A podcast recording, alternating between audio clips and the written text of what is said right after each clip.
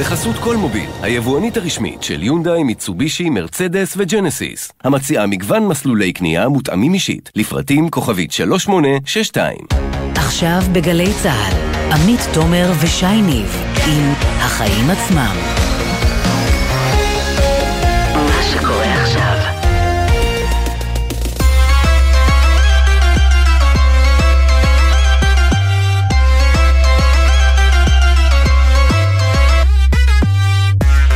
עכשיו שש וארבע דקות, אתם על החיים עצמם, התוכנית הכלכלית-חברתית של גלי צה"ל.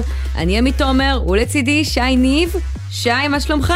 בסדר גמור, בסדר גמור. תשמע, היום עם הרבה חיכוכים סביב המינויים החדשים בממשלה החדשה, רק התחילו לעבוד וכבר מספקים לנו מעט מאוד תוצאות, אבל הרבה מאוד אקשן. ואנחנו לגמרי בעד אקשן, כן? אה, אז אה, הנה, אמרנו אקשן, אמרנו אה, סערת מירי רגב, והמנכ"ל המיועד שלה למשרד התחבורה שהובילה להתנגחות בין רגב לוועדה האחראית על המינויים, ולא רק זה. ברור שהמינויים פוליטיים, את יודעת, של אנשי אמון הם חלק מהשיטה.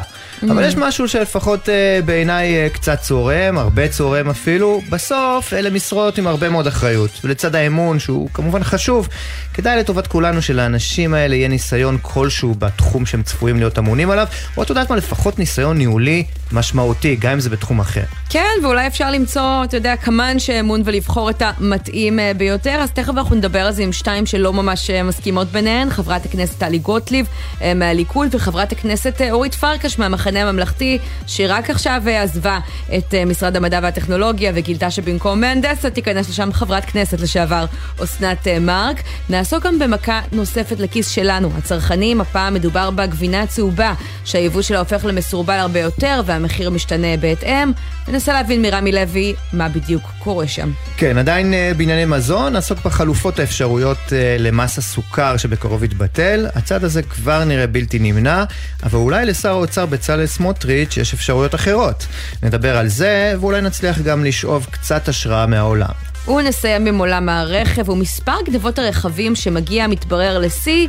על הדרך ננסה לתת לכם במאזינים שלנו גם כמה טיפים חשובים בהקשר הזה, איך תשמרו על הרכב שלכם, אבל עד אז יש עוד זמן, ונתחיל בהתחלה. שי, מה הכותרת שלך היום? כן, טוב, אז היום בצהריים הייתה הפגנה שארגנה ההסתדרות בנוף הגליל, מה שפעם קראו נצרת עילית. זו הפגנה שמגיעה אחרי חמש הפגנות דומות שהארגון הוביל בשבועות האחרונים בנהריה, באשקלון, חיפה, רמלה ואשדוד. בכל פעם שההסתדרות הוציאה הודעה לפני הפגנה כזו, הנוסח היה זה... תושבי העיר, אה, נגיד אשקלון או חיפה, יוצאים לומר די, יקר לנו פה. זה היה הסלוגן, כלומר, הפגנת תושבים, עם ישראל יוצא למחות. עכשיו, שמתי לב למחנה משותף מאוד ברור בהודעות האלה, אני טועה אם בא לך אה, לנחש? לנחש. מורידים את אה, יוקר המחיה, פונים נגד זה ונגד זה ונגד זה. לא, אה, כן, גם, אבל ככה, שני דברים. קודם כל, ההפגנות, אה, אה, כבר שש בינתיים, התקיימו ממש בצמוד או בסמוך למשרדי ממשלה, שירות התעסוקה או לעירייה באותה עיר. דבר שני, חמש הפגנות התקיימו בצהריים, והפגנה אחת ב-10 בבוקר. בואי ננסה לחשוב יחד. אה, ממש ניהלת יומן, עקבת, אה, יפה. השתדלתי, כן. תראי, בואי ננסה לחשוב יחד מי הם המוני בית ישראל שיכולים לצאת באמצע היום, באמצע יום עבודה, וללכת להפגין ליד העירייה או קריית הממשלה. כן, בינגו, עובדי עירייה ומשרדי הממשלה. כלומר, אה, משה, שיושב ברחוב ארלוזורוב בתל אביב, מרים טלפון ליוסי מעיריית אשדוד, שמרים טלפון לדליה מהסניף של ביטוח לאומי, וכך הלאה, והופ, יש לך הפגנה. וזה גם קלאב, אתה אומר. כן, מה, לגמרי קלאב. ירדו פשוט למטה. לחיפה, אגב, הגיעו גם מהוועד של עיריית קריית אתא, ראיתי בתמונות שזה נחמד, אבל המונים לא היו שם. עכשיו אני רוצה להחזיר אותך לדברים שאמר יושב ראש ההסתדרות בחודש יולי. הוא הודיע אז על חרם נגד שלוש יבואניות אה, מזון גדולות, את בטח זוכרת, ואז הצהיר להזכיר, שימי לב, אם יבואו חברות נוספות ויעלו מחירים בצורה לא פרופורציונלית, אנחנו נלך לחברות האלה על הראש. מזכיר לך שמאז שורה ארוכה ומתארכת של חברות העלו מחירים, כולל תנובה, אוסם, שטראוס, מי לא, והנה לא הלכו על הראש של אף אחת. במקום זה קיבלנו הפסקה פעילה לוועדי עובדים.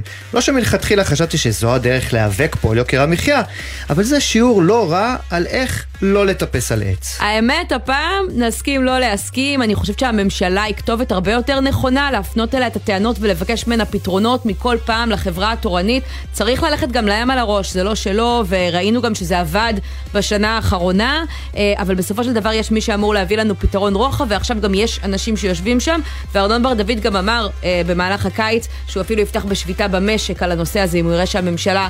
לא מספיק uh, מטפלת. אגב, שאלנו אותו נראה. על זה בריאיון כן. פה לפני שבוע, הטענה שלו לפחות, תחליט אם אתה מאמין לה או לא, זה שאותן חברות uh, בהידברות עם ההסתדרות, והיו אמורות להעלות את המחירים בשיעורים הרבה יותר גבוהים, בסוף באחוזים בודדים. שוב, כל אחד יחליט אם הוא מאמין לזה. אני, כן, נשאר עם החיוך.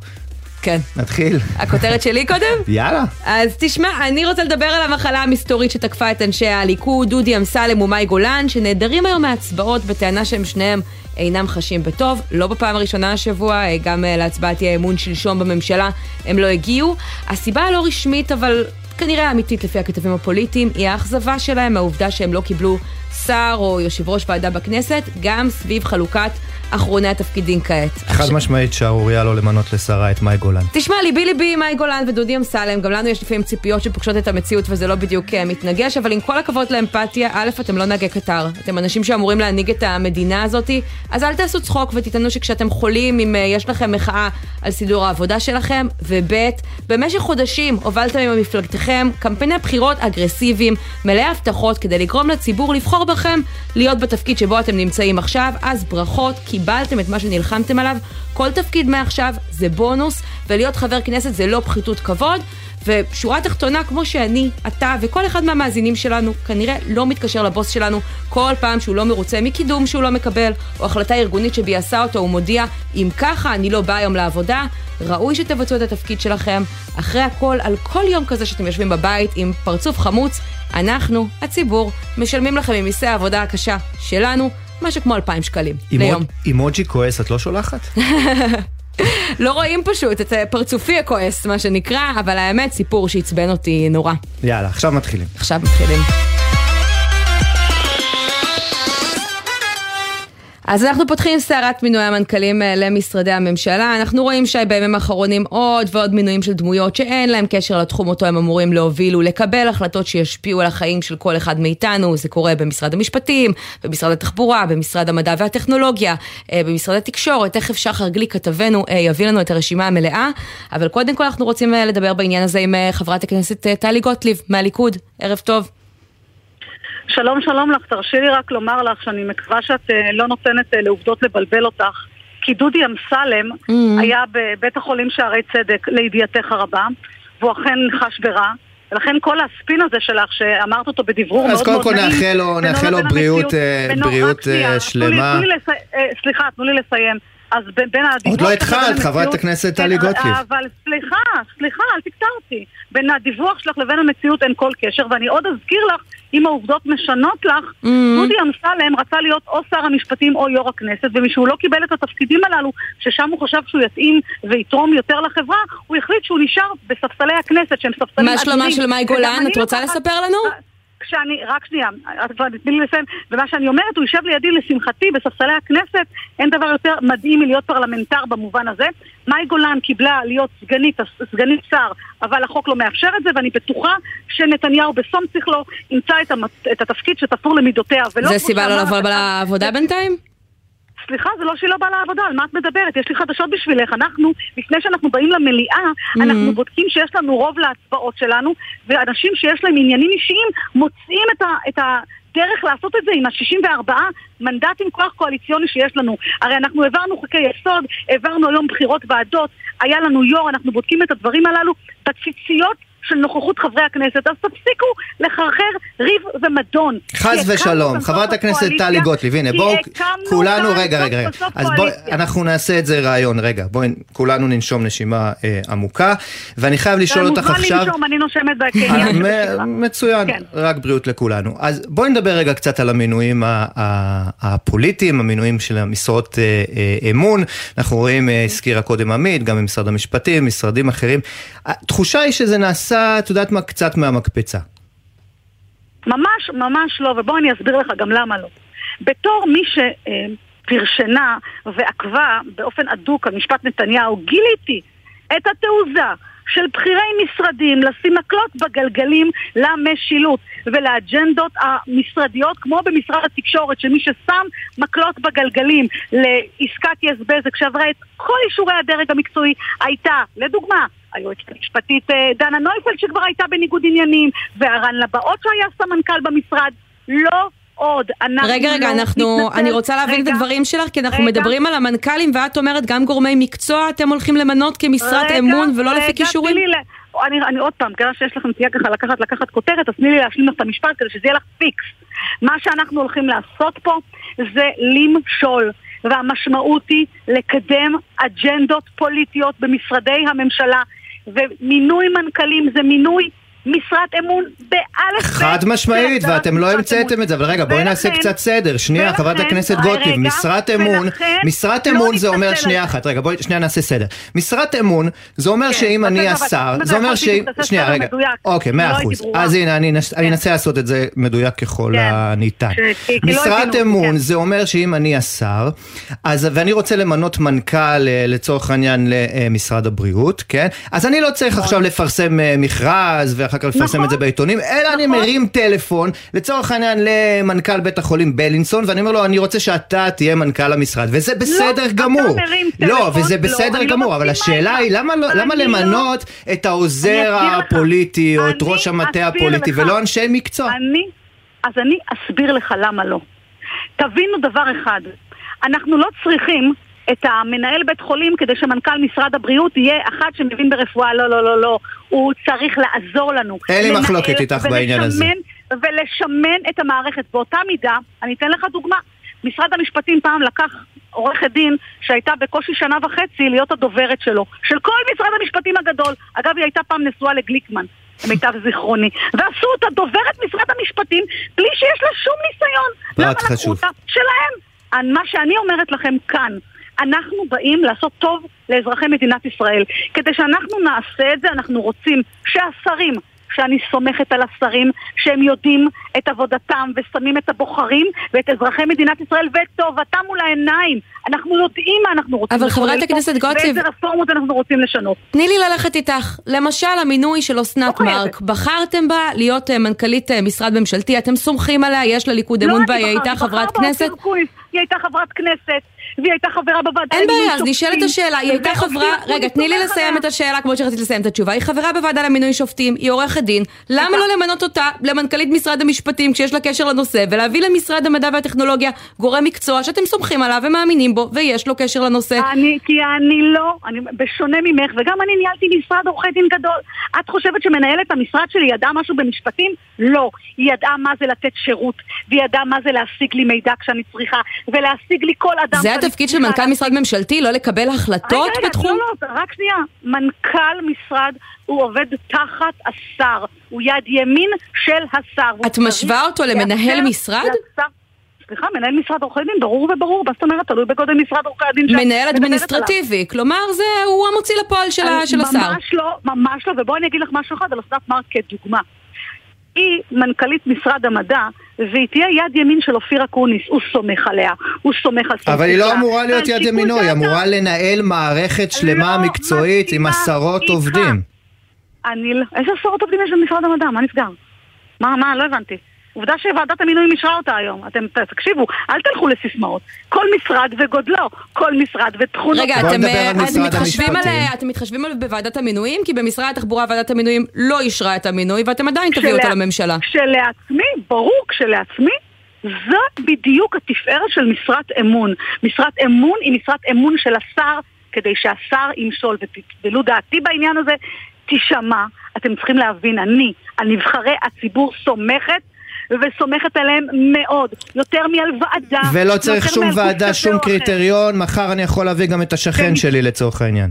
אתה יכול, בגלל זה אתה לא שר, ולא בחרתי בך. ואם אני שר. עדיין זה בסדר מבחינתך. ואם היית מגיע למצב שנבחרת והוכחת שאתה ראוי לאמון הציבור והבנת והיית בוחר לעצמך אג'נדות פוליטיות ואג'נדות מקצועיות כאלה ואחרות אז אולי הייתי לומדת לסמוך עליך, אינני מכירה אותך. במקום שבו אתה נמצא כרגע, אולי היית ממנה את שכן שי, יכול להיות שעוד תסיים כמנכ"ל משרד ממשלתי את השיחה הזאת, אם תכירו לא- קצת. אה, אני רוצה לשאול אותך אה, עוד. שאלה. אני, אני, חייבת, אני חייבת למחות על הציניות הזו שמדגימה את, הבוז המקומם. להפך, אני מאוד מפרגנת. לבן זוגי להגשה, אה, חברת הכנסת גוטליב, אני חושבת שהוא איש עתיר כישורים.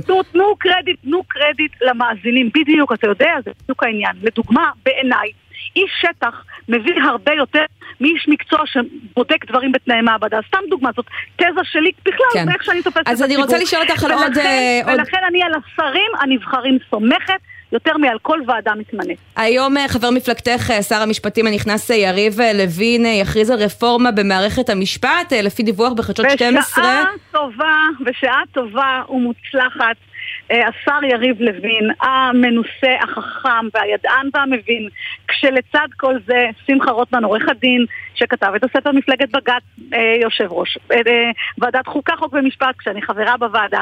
אני כשלעצמי, הסרטונים שלי בה רצים בכל מקום עם האג'נדות שתואמות אבל את אני רק רוצה לשאול אותך על אחד הצעדים, כי. לפי מה שדווח בחדשות 12, אחד הצעדים שאתם הולכים להכריז עליו, וזה מאוד מתחבר לשיחה שלנו, זה הפיכת אה, היו- היועמ"שים למשרת אמון גם כן. לפי הקו שאת מתארת, תמנו אנשים ליועמ"שים. שאינם משפטנים? תראי, איך אני חושבת, זה פשוט אה, איך אני מעורר אני באמת... שואלת, אה, אני לא אומרת. אבל אני עונה, אני עונה ברצינות תהומית. מה נדמה לך? ייעוץ משפטי, כשמו כן הוא, הוא ייעוץ משפטי. ואף אחד מאיתנו לא יעז לקחת ייעוץ משפטי מאדם שהוא איננו תואם להיות יועץ משפטי, כי ייעוץ משפטי זה קודם כל מגן עליך מפני מעשים שהם אינם צודקים. קחי לדוגמה את העובדה שבזמנו, כשנתניהו קיבל חוות דעת משפטית מוויינרוט, הפרקליטות קיבלה את חוות הדעת של ויינרוט. למה? כי הוא יועץ משפטי בעל שיעור קומה. ואנחנו נדאג לזה שיועצים משפטיים יהיו מקצועיים, מתאימים וטובים, ויאפשרו לנו וימקסמו את חיווי דעתם, כך שנוכל להיטיב עם כלל אזרחי מדינת ישראל. חברת הכנסת. אה, טלי גוטליב מהליכוד, בסדר, אולי תמצאו גם אה, מועמדים לכם. מתאימים בשאר המקצועות, תודה רבה. אל, אל דאגה, באנו לעשות פה טוב. תודה. ומצטרף אלינו אה, שחר גליק, כתב התחום הפוליטי שלו. שלום לשניכם, ערב טוב. אתה שומע את הדברים האלה, אבל אה, הם כן אה, מגיעים גם עם אה, איזושהי ביקורת אה, רבה ברקע, גם אה, מהכנסת, גם אה, מחוצה לה, אה, על התופעה הזאת שהולכת ומתגברת. אולי תעשה לנו קצת אה, סדר על אה, היקף התופעה. קודם, קודם כל באמת נ, נ, נ, נלך לאירוע הגדול. האירוע הגדול הוא בדרך כלל כשמתחלף שלטון, אה, מתפטרים הרבה מאוד מהמנכ"לים בעצמם, אה, חלקם הגדול השרים מפטרים אותם במקומם, וממנים בעצם אה, מישהו אה, שיותר מקורב באמת לדעות שלהם. אבל מה שכן אה, חריג בעניין הזה, אה, בסיפור פה. הפעם, הוא שבדרך כלל הם ממנים מישהו שהוא תפקידו לנהל ויש לו רקע ניהולי במשרדים האלה או בתחומים שקשורים למשרדים האלה. זה כן בדרך כלל משרת אמון איש של השר, אבל איש של השר שמומחה אה, לדברים האלו, וגם ראינו שורה ארוכה של מינויים שדי הולמים את הדברים האלו, אם זה מנכ"ל משרד האוצר שאמור להיכנס שלומי אייזלר, שהיה הרבה מאוד שנים תחת שקד, גם במשרד המשפטים וגם אחר כך במשרד הפנים, אם זה אמנון מרחב במשרד הכלכלה, שהיה גם מנכ"ל אה, עיריית ירושלים, אבל יש כל מיני באמת... אנשי אמון שלא לגמרי תואמים את המשרדים שלהם, ויש עליהם כל מיני אה, ביקורות.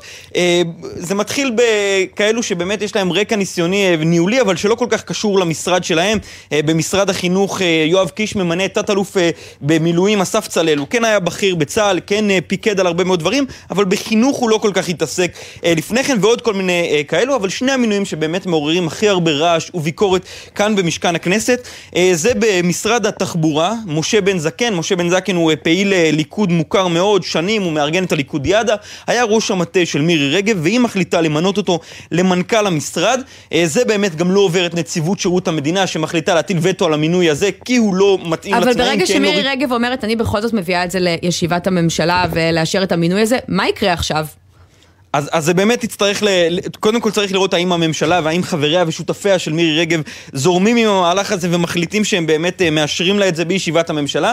אם המהלך הזה יקרה, סביר מאוד שנראה את זה גם מגיע אה, לבית, לבג"ץ אה, באיזושהי עתירה, אבל אה, היא באמת מבחינתה מתכוונת להביא את זה לישיבת הממשלה לאישור למרות הבעיה אה, ולמרות אה, שבנציבות אה, לא מאפשרים את הדבר הזה. כן. עוד שם שבאמת דיברתם עליו קודם, אסנת מארק, חברת הכנסת לשעבר מהליכוד, אופיר אקוניס מתכוון למנות אותה למנכ"לית משרד משרד החדשנות, וגם זה עושה הרבה מאוד ביקורת, היא נחשבת מאוד מקורבת לשרה נתניהו, יש טענות שזה מגיע מהכיוון הזה, שם מכחישים, טוענים שזה אה, לא קשור לעניין הזה, אבל בסוף הסיפור המרכזי הוא ששני האנשים האלה מבחינת, אה, אה, הנציב, מבחינת הנציבות, אה, לפחות אה, משה כן. בן זקן, אה, ומבחינת הביקורת אה, של אנשי הכנסת אסנת מארק, האנשים שחר. האלה... כן, פחות בעלי רקע ניהולי בתחומים האלו. תודה רבה, ובואו נצרף אלינו את uh, חברת הכנסת אורית uh, פרקש הכהן, לשעבר שרת החדשנות uh, והמדע והטכנולוגיה. שלום. שלום, ערב טוב עמית ולמאזינים. את מהמחנה הממלכתי, גם חברה בוועדת הכספים, ובעצם רק עכשיו עזבת את המשרד ששחר הזכיר את הסערה בו עם אסנת מארק. ראינו חפיפה לבבית שלך יחסית עם אופיר אקוניס, איחלת לו הצלחה. מה את חושבת על המהלך הראשון שלו? תראי, אני חושבת שזכותו של כל שר להביא כמנכ"ל איש אמון, ואני מעדיפה לדבר על עצמי. ואני יכולה לדבר על משרד המדע והחדשנות שעבר מהפכה והתרחב, והיום חולש במדיניות ובמעשים אה, על החובה של הממשלה לטפח אה, את ענף ההייטק שהוא ענף קריטי לכלכלת ישראל. לי אישית, לאור האתגרים הגדולים בבניית המשרד וה, והחיזוק שלו, היה מאוד חשוב להביא מנכ"לית מקצועית, הבאתי דוקטור הילה חדד, מהנדסת אווירונאוטיקה.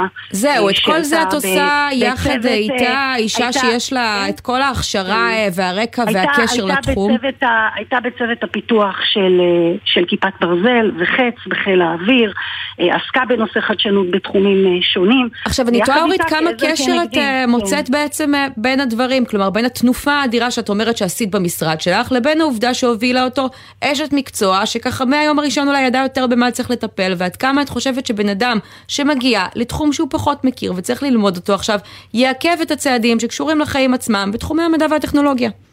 מבחינת uh, תפיסת עולמי, הדבר הזה הוא הכרחי. אני יכולה גם להעיד על עצמי שהייתי רגולטורית ומנכ"לית בתחום האנרגיה. רקע מקצועי הוא אה, גורם מפתח בהצלחה וביכולת לעשות דברים עם אימפקט אה, לציבור. כשאנחנו הובלנו החלטות ממשלה בנושא ה climate tech, בנושא ההון האנושי, בנושא חינוך להביא לילדי ישראל את ההייטק ופערים, הכל התבסס על עבודות מקצועיות. אז את חוששת לגורלן של התוכניות האלה עכשיו? אני מאחלת הצלחה רבה לאופיר אקוניס, אני גם דיברתי איתו ארוכות על המשרד, הוא מבין היטב את קפיצת המדרגה שהמשרד החשוב הזה עשה, ואני מאוד אה, מקווה שהדברים האלה ימשיכו ויעלו מדרגה, יש תוכניות בתחום הבינה המלאכותית, דברים שהם מאוד אה, נוגעים גם לציבור וגם לכלכלה, זו תעשייה שצריך לטפח אותה ולעשות שם עבודה ברמה... וכשאת מאוד... מסתכלת יותר רחב על התופעה, על מה שקורה לא רק במשרד המדע והטכנולוגיה, אלא בשורה של משרדי ממשלה, זאת נהיית סוג של מגמה להביא אדם שאין לו נגיעה בתחום, זה לא מטריד אותך? אני חושבת שהסיפור הערב הוא גם עוד יותר רחב מזה. כשאני uh, שמעתי והתחלתי ללמוד את uh, מה שנקרא חבילת, מה, מה שמכונה רפורמה של חברי שר המשפטים הנכנס יריב לוין, uh, תקשיבי, אני חרדה. כשאני רואה קודם כל את העיתוי של ההפצצה של כל החבילה הזאת שבאה לרסק את הנורמות הדמוקרטיות במדינת ישראל, יום לפני הדיון רב ההרכב בנושא של דרעי, בנושא של חקיקת דרעי, יש כאן איום בוטה על הרשות השופטת. כשאנחנו רואים. העיתוי לא מקרי, את אומרת. ממש לא מקרי. כשאנחנו מדברים על החבילה הענקית של הדברים, זה לא דברים מתונים, מדודים, בצד, כדי לא לשבור ולא לשפוך את התינוק אה, יחד עם המים, אלא להביא יועמ"שים פוליטיים. מדברים עכשיו על לסלק את מזכיר הכנסת, הרי זה דבר שלא נעשה ב-74 שנות קיומה של מדינת ישראל רק בשביל עוד איזה ג'וב לליכוד. ירדנה מילר, המזכירה הוותיקה, הייתה מהליכוד, אף אחד לא חשב אה, להזיז אותה עם חילופי שלטון, דברים שלא יעשו, פסקת התגברות ברוב מזדמן של ממשלה של 61. אבל, אבל את אומרת, אלה דברים שהם מדברים עליהם עכשיו, צריך לומר למען ההגינות, אלה לא דברים שהם אה, מדברים עליהם עכשיו, הם היו מונח, הם הונחו על השולחן עוד לפני הבחירות, והבוחר לא, אמר את שלו, לא? כשאנחנו רואים את הדבר הזה אה, בממשלה שקוראת לעצמה ממשלת ימין מלא מלא, שעל פניו ביטחון ישראל והמעמד שלה והאינטרסים שלה בעולם חשובים, הרי רק לאחרונה שמעתם על ההחלטה המאוד מדאיגה של האו"ם להעביר לבית הדין, אה, בית הדין הבינלאומי בהאג, אני עסקתי בזה כשרה לנושאים אסטרטגיים, עכשיו יתחילו להתעסק איתנו גם על האחיזה שלנו ביהודה ושומרון. ואני אומרת לך, אני קראתי את כתבי בית הדין, את ההגנה של גופים שמגינים על מדינת ישראל בהליכים האלה. אחד מהאדנים העיקריים הוא שמדינת ישראל אומרת לעולם, אל תתעסקו איתנו, יש לנו רשות שופטת חזקה שיודעת לטפל במה שצריך לטפל, יש לנו מערכת משפט אה, מצוינת. כן, וזה יכול לא להפוך לא להיות המצב, את מודאגת מהדברים האלה, אותך, אבל אני מנסה להבין מה אתם יכולים לעשות נגד הדבר הזה. הרי יש להם רוב, אתם בונים על זה שבג"ץ יפסול אה, החלטות נגד בג"ץ, יש פה איזה אבסורד. קודם כל, את, אה, אנחנו ראינו כבר, התחלתי אה, להסתכל בעמדתה של היועצת המשפטית בדיון שיהיה מחר בדרעי וזו הרי עמדה שכל מי שקורא אותה וכל מי שיש לו עיניו בראשו מבין שיש כאן אירוע ש, שלא היה כמותו. תקשיבי, אני רוצה להגיד לך, תראי מה כתוב. אנחנו רואים פה תמונה חוזרת של אי ציות לחוקי המדינה ולאיסורים פליליים, דפוס חוזר ונשנה, עבירותיו הישנות של השר דרעי, עבודות, עבירות חמורות מאוד מתחום טוהר המידות והשחיתות. משנים קודמות, ועכשיו שוב יש להם משנה לפני פחות משנה עוד עבירות. אבל את יודעת, אני, אני, יביא, אני רוצה שנייה, לחזור שנייה, איתך שנייה לעניין, את יודעת, אני רוצה לחזור איתך שנייה, שנייה, אנחנו, שנייה, אנחנו... שנייה, כן, אבל אני אגיד לך מה, מה חורה לי, שיושבת יועצת משפטית ואומרת באומץ את כל מה שכולנו מבינים, האם זה יביא לפגיעה חמורה באמון הציבור שהאדם הזה יהיה שר האוצר שלנו? האם זה יביא פגיעה באמון הציבור שכל שר יביא איתו בפה קלה או ממש משלו, שיגיד לו אתה בעצם יכול בקריצה כי אם לא תוך כן, אז אני, אז אני רוצה להזכיר לך, אני רוצה להזכיר לך, חברת הכנסת פרקש, אבל לא, לא, שנייה, לפני שתגידי עוד כן. משהו, אני רק רוצה להזכיר לך שיושב ראש המפלגה שלך, בני כן. גנץ, התעקש, למרות שוועדת המינויים אה, אה, פסלה את המינוי של אמיר פרץ לתפקיד יושב ראש התעשייה האווירית, והוא הביא את כן. המינוי הזה לממשלה, והממשלה... אישרה את המינוי הזה למרות הכל, בדיוק כמו שמירי רגב, בדיוק כמו שמירי רגב רוצה לעשות היום עם המינוי שלה, אז מה ההבדל? אני מדברת על התמונה הרחבה של הרפורמה, וההליך של עמיר פרץ היה בחוק. בחוק הייתה פרוצדורה שמותר לשר אה, להגיש ערעור, זה לא כמו מינויי יועץ משפטי, זה לא כמו פסקת התגברות, זה לא כמו... אבל אני לא מדבר עכשיו על פסקת ההתגברות, אני מדבר על אותו, okay. אוקיי. על אותו מינוי במשרת אמון, שאתם יש לכם עכשיו ביקורת גם על העניין של אסנת מארק וגם על העניין עם אה, מירי רגב, והנה גם אתם עשיתם את זה. תראה, אני דייקתי בנושא מינוי המנכ"לים ואני אמרתי שזכותו של שר להביא את איש האמון שלו ודיברתי על עצמי. אני ראיתי חשיבות עליונה להביא אנשים עם רקורד מקצועי כדי להצליח. וכשאני שמעתי פה אה, לפני כמה דקות את אה, עורכת הדין טלי גוטליב שמסבירה לציבור שלקדם את השחיתות במדינת ישראל ולהביא, לשטוף את הדרג המקצועי במקורבים יסדר ויקדם את טובת הציבור במדינת ישראל זה, זה מגוחך בעיניי. עכשיו, טלי גוטליב שהיא חברת כנסת חכמה צריכה להבין שהיא כבר לא סנגורית שאמורה לחלץ אה, נאשמים פליליים ממשפט כן. פלילי.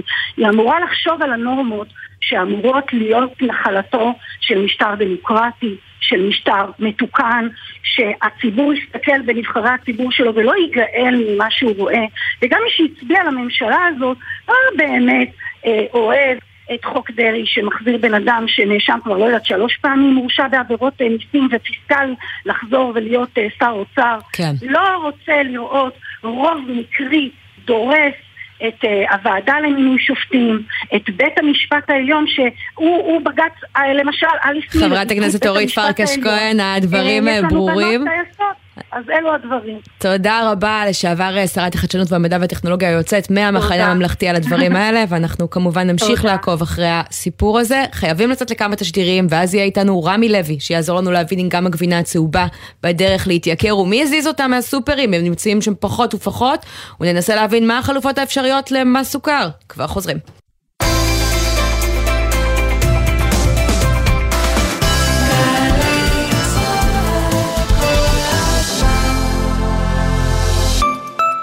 בשנה הקרובה אתם עומדים לשמוע הרבה... יש! וגם... אני לא מאמינה! ולא מעט... זכינו!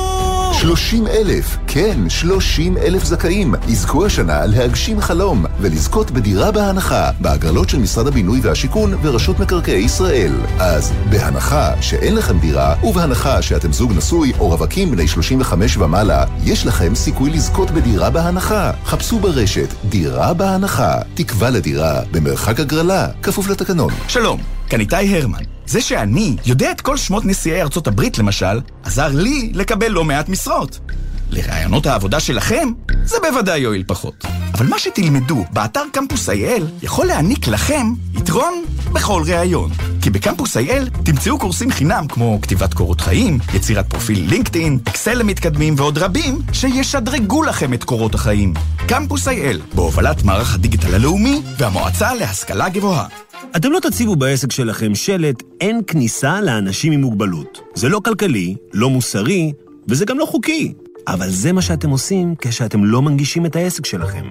בעלי עסקים, במהלך שנת 2023, אכיפת הנגישות תכלול גם קנסות. עסקים שאינם נגישים יהיו חשופים לתביעות ולקנסות גבוהים. עדיין יש לכם הזדמנות להנגיש את העסק ואת האתר שלכם, כי החובה שלכם היא הזכות שלנו. מידע נוסף באתר נציבות שוויון זכויות לאנשים עם מוגבלות. עמיתי מועדון חבר, דגמי מיצובישי 2023 מבית קולמוביל, בהטבות ייחודיות השמורות רק לכם.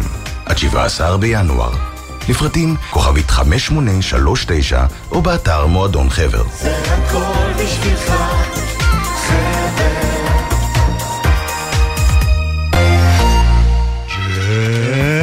ג'ם, ג'ם, ג'ם, ג'ם, ג'ם, ג'ם, הג'ם, ג'ם, ג'ם, ג'ם, ג'ם, ג'ם, ג'ם. הג'ם של קוטנר. בכל חמישי יואב קוטנר מארח את האומנים הכי מעניינים להופעה חיה באולפן. והשבוע ג'אנגו ומוטי רודן. הג'ם של קוטנר, עכשיו ביוטיוב של גלגלצ. ומחר, בשתיים בצהריים, בשידור בגלי צה"ל. Yeah. עכשיו בגלי צה"ל, עמית תומר ושי ניב עם החיים עצמם. חזרנו, שי, אתה זוכר את הספר? מי הזיז את הגבינה שלי? קראת? אה, לא קראתי, אבל אה, צריך, קראת? אה? לא קראתי. קלאסיקה, לא, כן, כדאי. זה הרגיש לי קצת, אה, כן, קלאסיקה מדי אולי. אנחנו לא נדבר על הספר, אנחנו נדבר על מה שקורה עכשיו ברשתות המזון, כי זו די תמונת המצב שהמחסור בגבינה צהובה, אגב לא רק, גם חלב וחמאה, קשה למצוא על המדפים, אבל הסיפור שם מוזר במיוחד, כי דווקא בתקופה של גל התייקרויות, נדמה שהוא קורה בחסות המדינה. בכל שנה היא מחלקת מכסות פטורות ממכס להבאת גבינה צהובה מחו"ל, במחירים זולים, שיערערו פה תחרות, אלא שלדברי אה, היבואנים, המכסות הללו אה, נגמרו, ועכשיו אין אפשרות להביא גבינה צהובה במחיר שווה לכל אה, כיס. בוא נגיד שלום לאחד ממקבלי המכסות האלה, רמי לוי, ערב טוב. ערב טוב, עמית ושי. מנכ"ל ובעלים של רמי לוי שיווק השקמה. תכף נדבר על הסיבות, אבל תעשה לנו סדר, אם אני הולכת עכשיו למדף שלך בסופר, מדף מוצרי חלב, איזה מוצרים אני לא מוצאת שם? כי אני יוצא לי להסתובב הרבה בימים האחרונים ולהתקשות למצוא כל מיני דברים, חלב, חמאה, גבינה צהובה, כל דבר מסיבה אחרת. תראה, בעיקר אנחנו מדברים על גבינה צהובה שכרגע יש מחסור, אה, מחסור לנו, כי אנחנו מייבאים את זה ומוכרים את זה בהרבה יותר זול. אז קיבלנו מכסה כדי לייבא. אני לא מבין בכלל למה צריך מכסות. יש היום באמת יצרן גדול אחד, שזה תנובה, שהוא מייצר והוא שולט בש- בשוק של גבינת הצהובה. אז אני לא מבין על מי באים להגן פה. יש פה אפשרות לבוא ולייבא את, את הגבינה הזאת ולהוזיל אותה בעשרות אחוזים. ומצד אחד, מי שמקשה זה המדינה. היא מגבילה אותך במכס, במכסות, עושה מכרזים, וכל המכרזים האלה עולים לפחות בין 10 עד 15 אחוז. כלומר, לא רק שיש הזמן- מכסה, יש גם מכרז, שמה, אתה צריך להתמודד במכרז כדי לקבל את הזכות להביא גבינה בזול? כן, זה לא רע, אתה אומר שאתה מציע את המחיר הזול ביותר לצרכן, וככה אתה מקבל את ההטבה הזאת, אבל נכון? זה לא רק זה, זה לא רק זה, אתה צריך להביא להם ערביות בנקאיות, ומצד שני אתה צריך גם לייצר, ליצור אה, קשר עם יצרן מסוים ולהתחייב לו. ברגע שיש פה חופשי, ברגע שזה יהיה חופשי, ושזה יהיה באמת בצורה של כלכלה חופשית, ולא יהיה מכסות, וכל אחד יוכל- לייבא, אז יהיו הרבה יבואנים, ואז יהיה תחרות הרבה יותר טובה. השמעת את הטענה הזאת בפני אה, משרד הכלכלה, מי שאחראי על חלוקת המכסות? אני, אני כל הזמן משמיע את זה, וכל הזמן מדבר איתם. לא, בדיוק הגיעה הנהגה חדשה, אני תוהה מה אומרים שם, מה הסיכוי שזה יקרה. אה, תראה, עדיין עוד לא דיברתי איתו, אני מאמין שניר ברקת הוא שר הכלכלה והוא מבין אה, טוב בנושא הזה. ואני מאמין שאני אוכל לשבת איתו ולשכנע אותו שלא צריך מכסות, שיפתחו את השוק בצורה חופשית וברגע שיפתחו את השוק בצורה חופשית יהיה הרבה יבואנים. ברגע שנותנים מכסות נותנים לאחד או שתיים או לשלוש גג ואין תחרות ואותם שלושה מוכרים וכל השאר לא מוכרים ומוכרים גבינה צהובה עם מכסים גבוהים אבל אתה יודע, הרפורמה, הרפורמה בחקלאות שעברה ב, ב, בתקופת הממשלה הקודמת, אה, אה, דיברה על הגדלת המכסות, אה, בהדרגה אמנם בשלוש השנים הקרובות. הממשלה הנוכחית, לפחות ב, ב, במסגרת ההסכמים הקואליציוניים, נדמה לי שאתה, תקן אותי אם אני טועה, נחשב לאחד מתומכיה, היא החליטה במסגרת ההסכמים האלה לבטל את הרפורמה. מה שאומר שגם אני... הגדלת המכסות יבוטלו, זו טעות לדעתך? אני, זה טעות בכלל לחשוב על מכסות. צריכים לפתוח, לפתוח את השוק באופן חופשי, לא צריכים מכסות. צריכים לתת לכל אחד לייבא, ולא לתת לאחד או שתיים או שלוש שזוכים, וכל השאר לא מייבאים, ובסופו של דבר... לא, זה אמרת, אבל מה אתה אומר על ביטול הרפורמה בחקלאות? אני חושב שלמעשה צריכים להעמיק דווקא בנושא הזה. אני מצד אחד אומר, צריכים לעזור לחקלאים, לבוא ומי שצריך לעזור זה המדינה ולא הצרכן.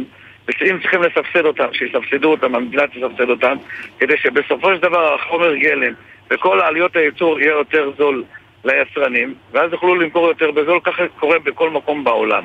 לכן אני בא ואומר, אני לא מבין בכלל למה צריך מכסות. את כל הקטע של המכסות זה כדי לייצר עוד מקומות עבודה לאותם אנשים שגרו כבר ככה יש לדעתי אבטלה סתומה בכל מה שקשור למשרדי ממשלה.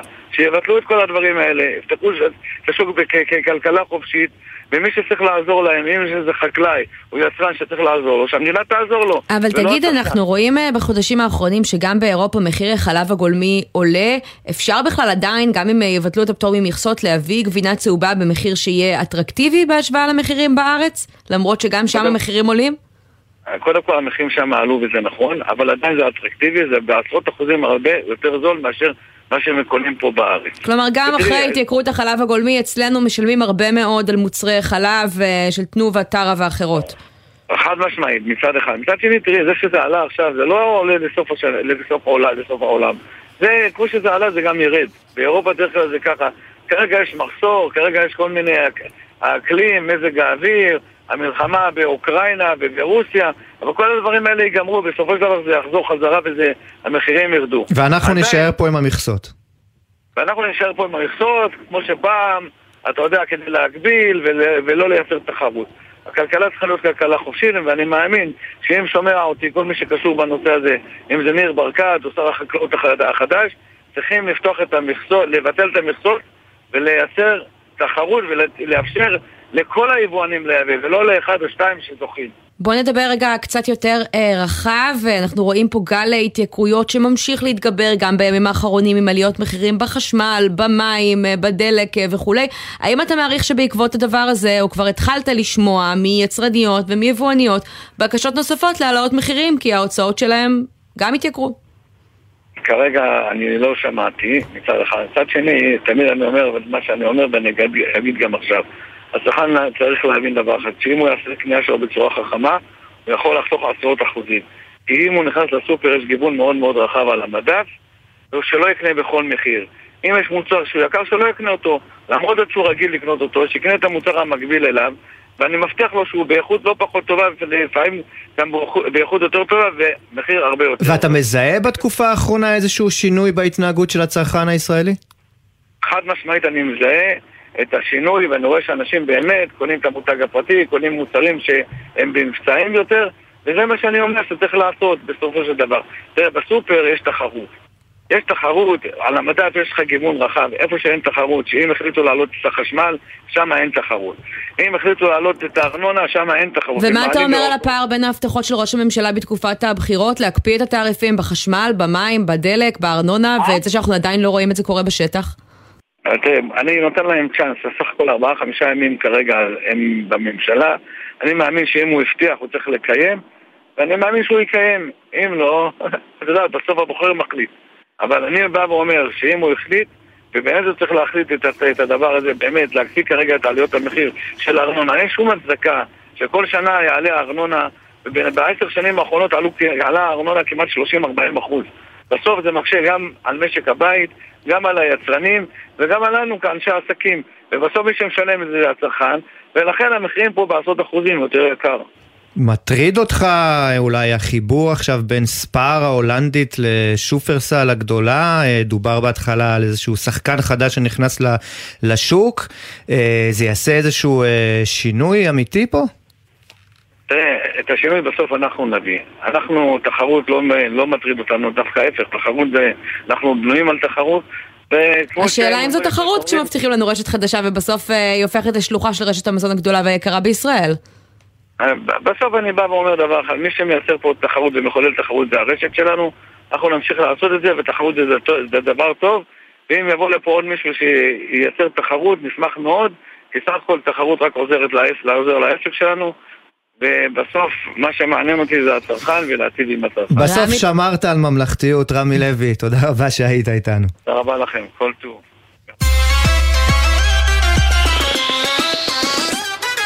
והנה עוד נושא שצפוי אה, להשפיע על מה שאנחנו רואים במדפים אה, בסופר. אחרי ההחלטה של סמוטריץ', ההחלטה הראשונה בתפקיד לבטל את מס הסוכר על אה, שתייה אה, מתוקה, במשרד אה, האוצר מנסים אה, לחפש אה, חלופות, מקורות אה, תקציביים אחרים, ומציעים להרחיב ולהטיל מס על כל המזון הלא בריא. מה הסיכוי שזה יקרה ומה האפקטיביות של מהלך כזה? בואו נגיד שלום לפרופסור נדב דוידוביץ', ערב טוב. ערב טוב. ראש אה, בית הספר לבריאות הציבור באוניברסיטת בן גוריון, ראש תחום מדיניות בריאות במרכז טאוב.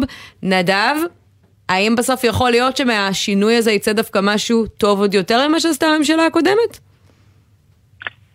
תראו, הדבר המרכזי בסופו של דבר, אנחנו חייבים להבין שישראל אה, נמצאת אה, במגפה נוראית של השמנה. ממדינה שלפני כמה עשרות שנים הייתה מדינה שנמצאה בתחתית של הנושא הזה, כיום יש לנו השמנת יתר, בעיקר בשכבות החלשות. יש לנו הרבה יותר סכרת ממה שהיה פעם, בעיקר אה, בחברה החרדית והערבית. אה, ויש לנו קטיעות גפיים, ובאמת דברים אה, איומים ונוראים. כמעט פי שלוש, קטיעת גפיים כמעט פי שלוש כן, ביחס כן, לממוצע כן. במדינות ה-OECD. אבל אני מניחה שקטיעת גפיים קורית לא רק בגלל ששותים קולה או נסטי, אלא גם בגלל מזון לא, לא בריא שאנחנו מכניסים לגוף שלנו. בוודאי שצריך תוכנית לאומית.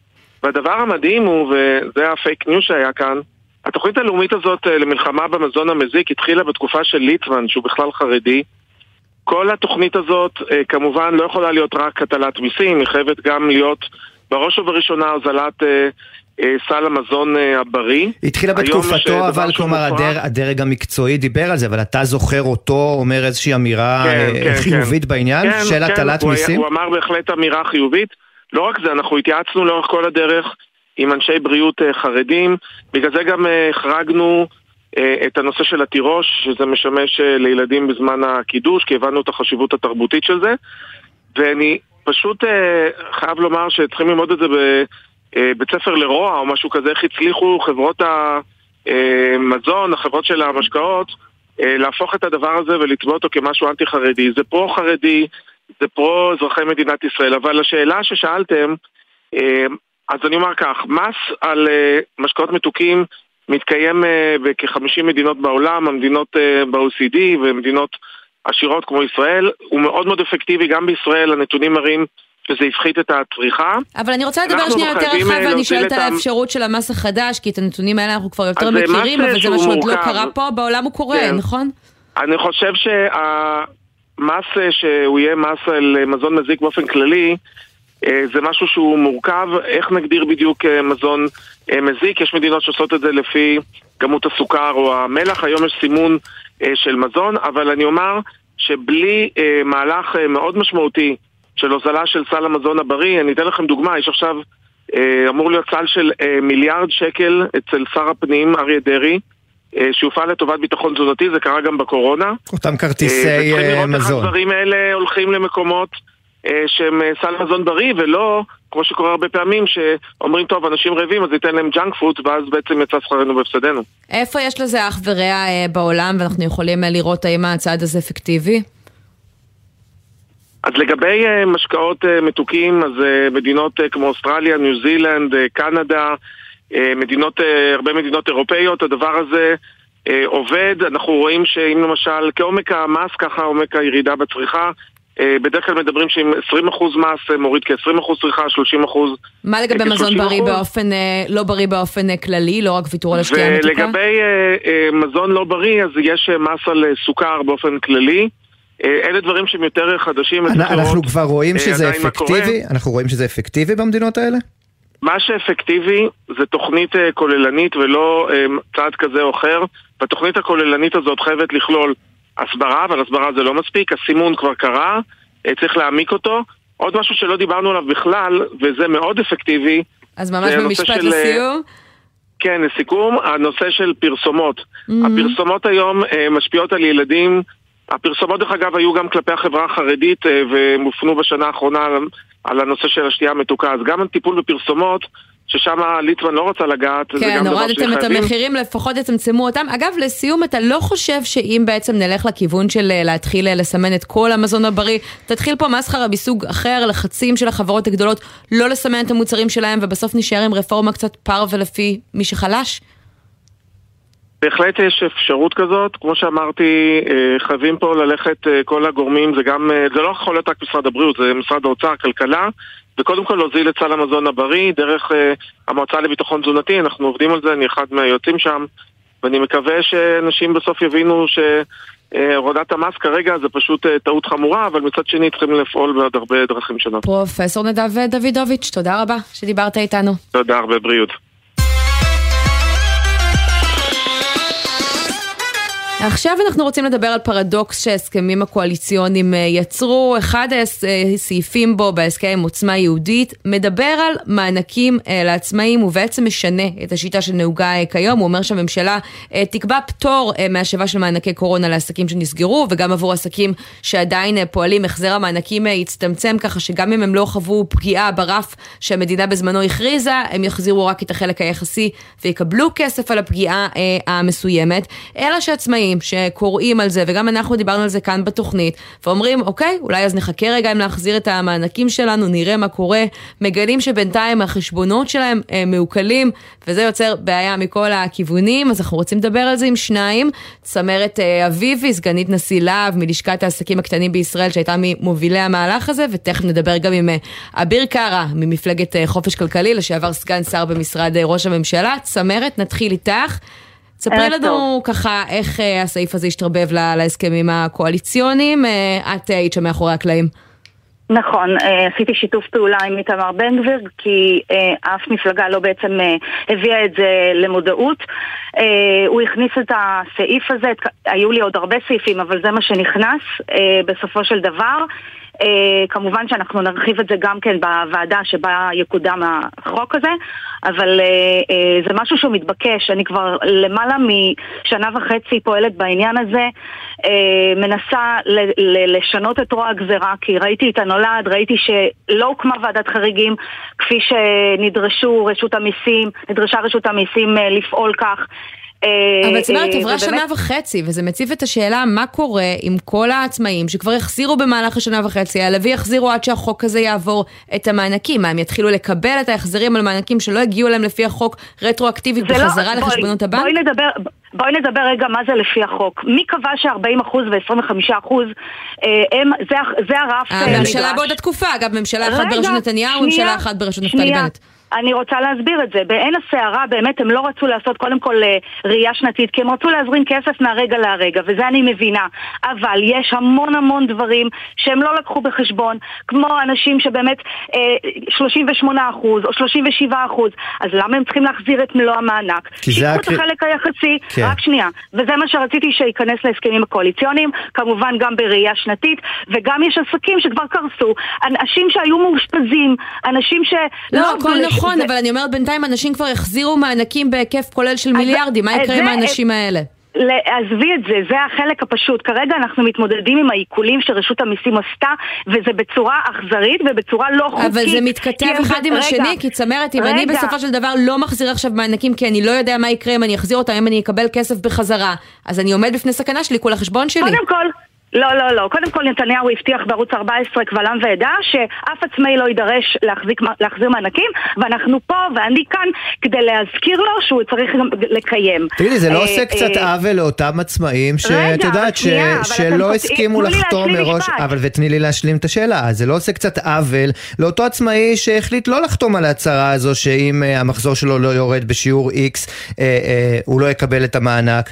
בסופו של דבר עושים פה תיקון לאחור. רגע. והשאלה לא אם זה לגיטימי.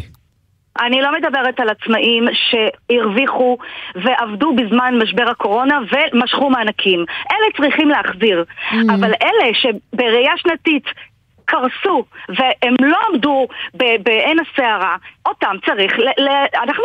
אבל זה לא בדיוק מה שכתוב בסעיף הקואליציוני. ההסכם הקואליציוני מדבר גם על כאלה שעדיין אה, מתפקדים אה, לגמרי אה, מבחינת העסק שלהם. אבל אתם, תקשיבו, אתם רק מדברים וגם לא נותנים לי תקשיבו, אני אמרתי בתחילת דבריי, שאמרתי שרציתי שיהיו עוד סעיפים בתוך העניין של המענקים, זה מה שעוצמה יהודית הצליחה להכניס לתוך ההסכמים הקואליציוניים, על זה אני אומרת תודה. יש דברים שהם לא הצליחו וצר לי, אבל הפרק הזה הסתיים. אנחנו בוועדת ה, בוועדה שבה תקודם, יקודם החוק, אנחנו נרחיב את הדבר הזה, mm. ונרחיב את כל העניין הזה גם לעניין מי שהחזיר, וגם לעניין מי ש... אה, אה, היה אמור להיות בוועדת חריגים, מה שלא קורה. אז בינתיים את ממליצה לעצמאי שיושב ומאזין לנו בבית, אנחנו, חייבים לסיים וזה חשוב למען המאזינים שלנו העצמאים. את ממליצה להם להחזיר את המענקים או לחכות לא, לא- בשלב לא, הזה? אני, אני לא על תקן ממליצה שום דבר. אני עכשיו ב- בלחץ מסיבי על בצלאל סמוטריץ', שר הכלכלה וראש הממשלה ויו"ר ועדת הכספים, כדי שיורו לערן אה, יעקב, יושב ראש רשות המיסים, okay. אוקיי. לעצור את הליכי האכיפה ולהסיר את העיקולים. לגבי אביר שלא רצה להתראיין יחד איתי, אני רוצה להגיד, הוא בדיוק האופוזיט, הוא בדיוק ההפך. הוא יותר נוטה לכיוון ימין קפיטליסטי. אנחנו נשמע אותו כבר. כן. אנחנו צריכים... אה, רגע, אני יותר סוציאליסטית בנפשי, אוקיי. ואנחנו משלמים כל החיים אז כדי שנספיק לדבר גם עם אביר קארה, כי תכף נגמר לנו התוכנית, אנחנו חייבים להיפרד. צמרת אביבי, סגנית נשיא להב, תודה רבה. ובואו נגיד שלום לאביר אה, קארה ממפלגת חופש כלכלי, שבאמת ביקש אה, לא להתראיין יחד עם צמרת. ערב טוב.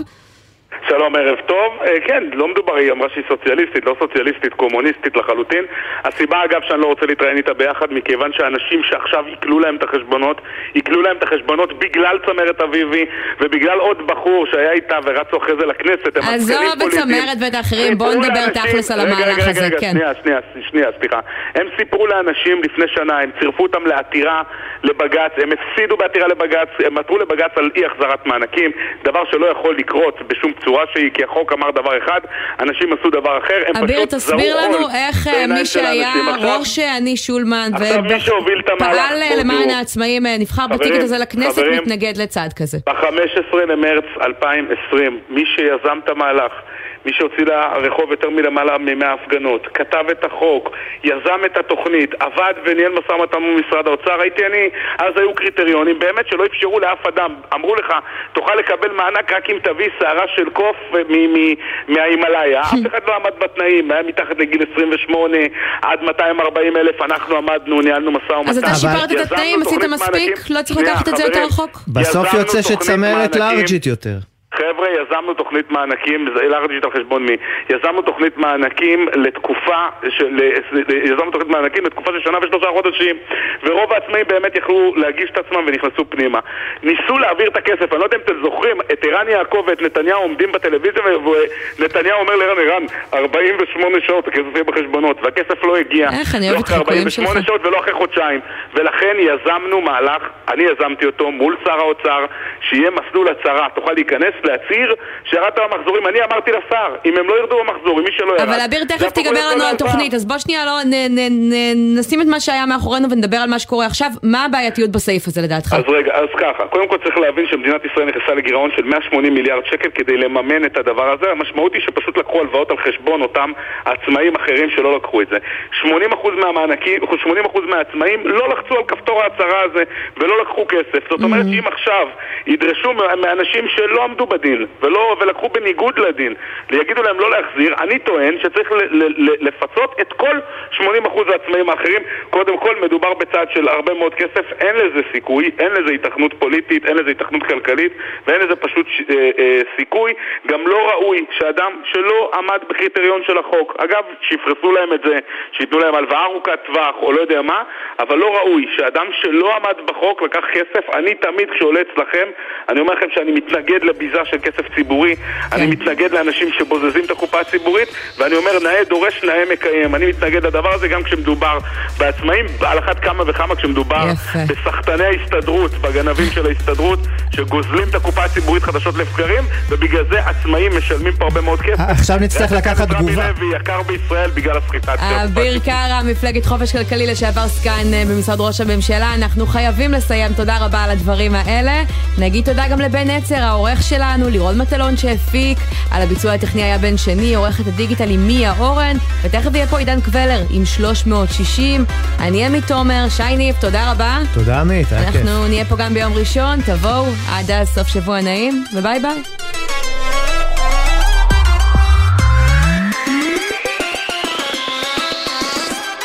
בחסות הפניקס סמארט, המעניקה עד 45% הנחה בביטוח המקיף. כוכבית 5432, או חפשו הפניקס סמארט בגוגל. כפוף לתקנון המבצע, הפניקס חברה לביטוח בע"מ. בחסות אוטודיפו, המציעה מצברים לרכב עד השעה 9 בערב בסניפי הרשת, כולל התקנה חינם. כי כדי להחליף מצבר, לא צריך להחליף לשעות עבודה יותר נוחות. אוטודיפו.